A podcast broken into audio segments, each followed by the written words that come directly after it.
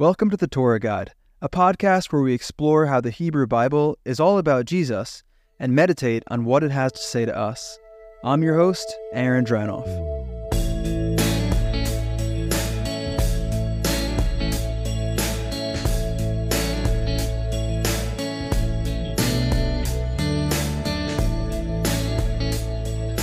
The entire Hebrew Bible, the Old Testament, is about the Messiah.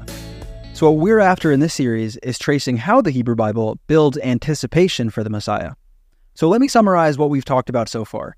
We started by just getting our bearing in the story, seeing that the Hebrew Bible starts with a narrative that goes from Genesis, the first book of the Bible, through 2 Kings, which is in the middle of the prophets, the second section of the Hebrew Bible. And the narrative started before the Jewish people existed, in order to introduce the purpose of the Jewish people, who are the center of attention for the rest of that unbroken narrative. Before the Jewish people, humanity, who were the caretakers and rulers of creation, polluted that creation with evil by listening to an evil figure, a serpent, instead of listening to God. Then the Jewish people were introduced, first with Abraham, in order to be the first step towards bringing blessing to a world that's corrupted by curse. And Abraham's family was given a law code through Moses, God's representative. And the people of Israel were commanded to shape their lives around the Torah. But at the same time, the law code that they're supposed to shape their lives around isn't the end goal. The end goal is a future covenant that would be ushered in by the Messiah. And two people in the Torah, which is the first section of the Hebrew Bible, Abraham and Moses, tower above everyone else in the narrative. And so there's a comparison between the two of them that's built into the story. And last week we looked at the comparison and saw that life and righteousness come from having faith in God, not from keeping the law. And finally, since Moses is the other towering figure in the Torah, we started looking at his life, and we actually learned quite a bit about Moses already. We're going to talk some more about him right now. But what we've already seen is that Moses was God's chosen representative to reveal who God is to the people. Moses is the guy that God revealed his name through, which, by the way, is one of the main points of the Exodus scroll God making his name known to Israel and to the nations of the earth. It's all about knowing the name of the Lord. And in addition to being the one chosen to reveal who God is, Moses was God's chosen representative to free Israel from bondage in Egypt. And according to the God of Israel himself, there are a couple specific things that set Moses apart from other prophets. Those things are that God spoke to Moses openly, and Moses beholds the form of the Lord. He was also the most humble man on the face of the earth and his humility was tied to his being rejected and his authority being questioned. When his own brother and sister started questioning his authority and plotting against him, Moses stayed silent and God spoke up for him. It was at that moment that the narrator turned to us and tells us how humble Moses was. Then, instead of defending himself, Moses prayed for his sister to be healed. He didn't want what she did to be held against her. Okay, so that's the highlight reel for Moses who we can already tell is really significant to the Torah. But let me show you that he's not only important to the Torah and Israel's history, he's also central to the future. Before we do that, I want to ask you Is the Torah Guide helping you understand the Hebrew Bible or to grow in your faith? I really hope it is.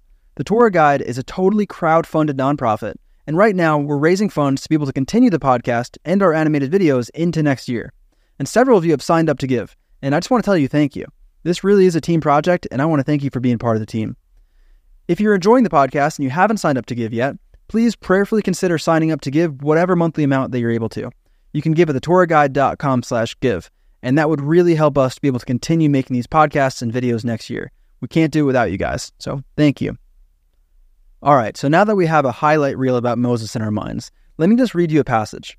This is Moses speaking to the people of Israel in Deuteronomy 18, which is near the end of the Torah. Moses dies pretty soon after this, and his brothers, the people, enter the land of Israel after that. So, what Moses tells the people the Lord your God will raise up for you a prophet like me from among you, from your countrymen. To him you shall listen. This is in accordance with everything that you asked of the Lord your God at Horeb on the day of the assembly, saying, Do not let me hear the voice of the Lord my God again, and do not let me see this great fire any more, or I will die. And the Lord said to me, talking to Moses, the Lord said to me, they have spoken well. I, now it's God speaking, I will raise up for them a prophet from among their countrymen, like you, Moses, and I will put my words in his mouth, and he shall speak to them everything that I command him. And it shall come about that whoever does not listen to my words, which he speaks in my name, I myself will require it of him. Require it of him, it's talking about judgment of death. God will require his life of whoever doesn't listen to this prophet like Moses. So, this promise for a prophet like Moses is evidently so crucially important to the entire Torah that when you finish the Torah, you know, that five part book that spanned creation through the patriarchs, through the Exodus, years and years and years and generations and generations and generations, when you put it down, the author wants you to remember the promise for a new prophet like Moses. How do we know? The Torah closes in Deuteronomy 34 by reminding us about the next prophet after Moses, Joshua, by saying, Now Joshua, the son of Nun, was filled with the spirit of wisdom, because Moses had laid his hands on him. And the sons of Israel listened to him and did as the Lord commanded Moses. So that has already happened by the end of the Torah. So there have been other prophets like Moses. Joshua was a lot like Moses. In fact, on the next page of the Hebrew Bible, God tells Joshua he will be with Joshua like he was with Moses. So the Torah acknowledges that there will be other prophets like Moses, you know, like Joshua, for example. But there hasn't been the prophet like Moses, because after reminding us about how Joshua already has been commissioned, it immediately follows it up with the words that end the entire Torah. Since that time, no prophet has risen in Israel like Moses, whom the Lord knew face to face, for all the signs and wonders which the Lord sent him to perform in the land of Egypt against Pharaoh, all his servants, and all his land, and for all the mighty power and all the great terror which Moses performed in the sight of all Israel. So, what the narrator who ended the Torah wants us to think about as we end this really impressive five part book is that there hasn't been anybody like Moses since that time.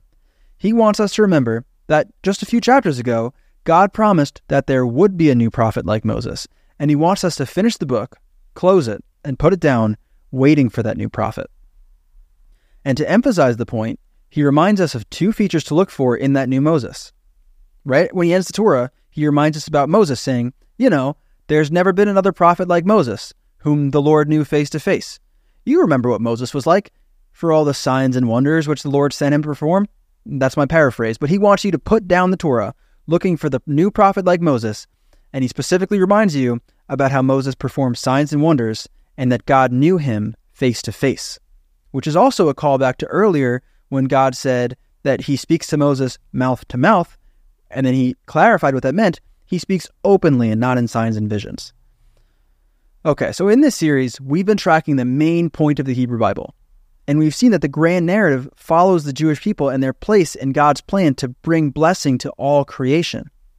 But right near the end of the Torah, when Moses is about to send them into the land God gave them, we find out that they'll break the covenant and be exiled. It's a dim future. But at the same time, we learn that God will restore his people on the other side of that exile. And that future restoration is the point of the Torah and at the very end of the Torah, lo and behold, we're reminded to expect a new Moses. So we've already been told there's going to be a new covenant. And who gave the covenant? Oh, yeah, Moses gave the covenant. So really, it shouldn't be surprising if we're looking forward to a future restoration that we would expect a new Moses, a new covenant giver. So the next step in this conversation is going to be taking a look at how the Torah describes Israel's future restoration as a new Exodus with a new Moses. And we'll look at the only person in the Hebrew Bible who fits the description for the new Moses during the new Exodus. And that person is the suffering servant in Isaiah 53, the only person in the Hebrew Bible who fits the description for the new Moses and the new Exodus. But for now, let's meditate on the promise that the end of the Torah reminds us about. Deuteronomy 18, 15 through 19.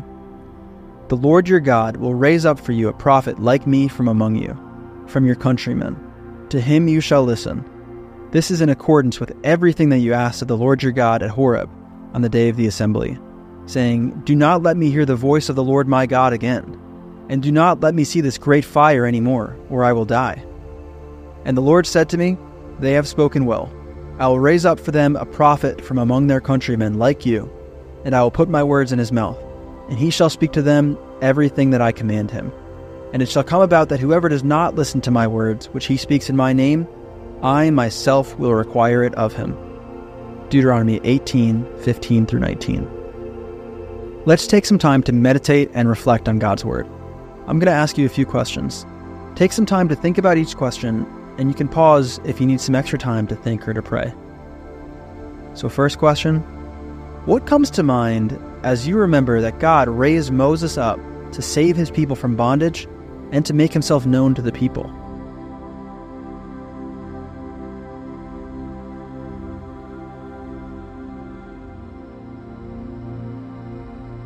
What comes to mind as you remember that God has made himself known to us in an even more personal way through Jesus, the prophet like Moses?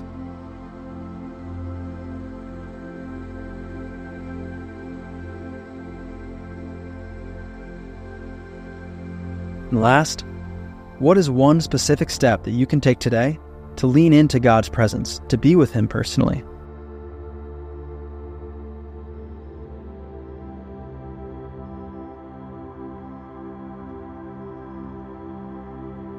Pray with me. God, we're so grateful that you raised up Jesus so that if we listen to him, if we trust in him, we'll be restored to your presence. Help us to keep our hearts, souls, and minds fixed on you so that we'll continue in your presence. As King David prayed, One thing I have asked of the Lord, that will I seek after, that I may dwell in the house of the Lord all the days of my life. God, thank you for granting us that prayer through Jesus. Amen. Thanks for listening to this episode of the Torah Guide podcast. If you want to meditate on this lesson some more, check out the video and reading plan that go along with it either at thetorahguide.com or on Instagram and Facebook. The Torah Guide is a totally crowd-funded nonprofit that makes all sorts of resources to help you read the Hebrew Bible and discover Jesus, including this podcast, animated videos, devotionals, reading plans, and more. And we're able to do it because of generous people like you. So if you want to be part of helping people discover how the Hebrew Bible points to Jesus, you can sign up to become a monthly supporter or make a one-time gift at thetorahguide.com slash give.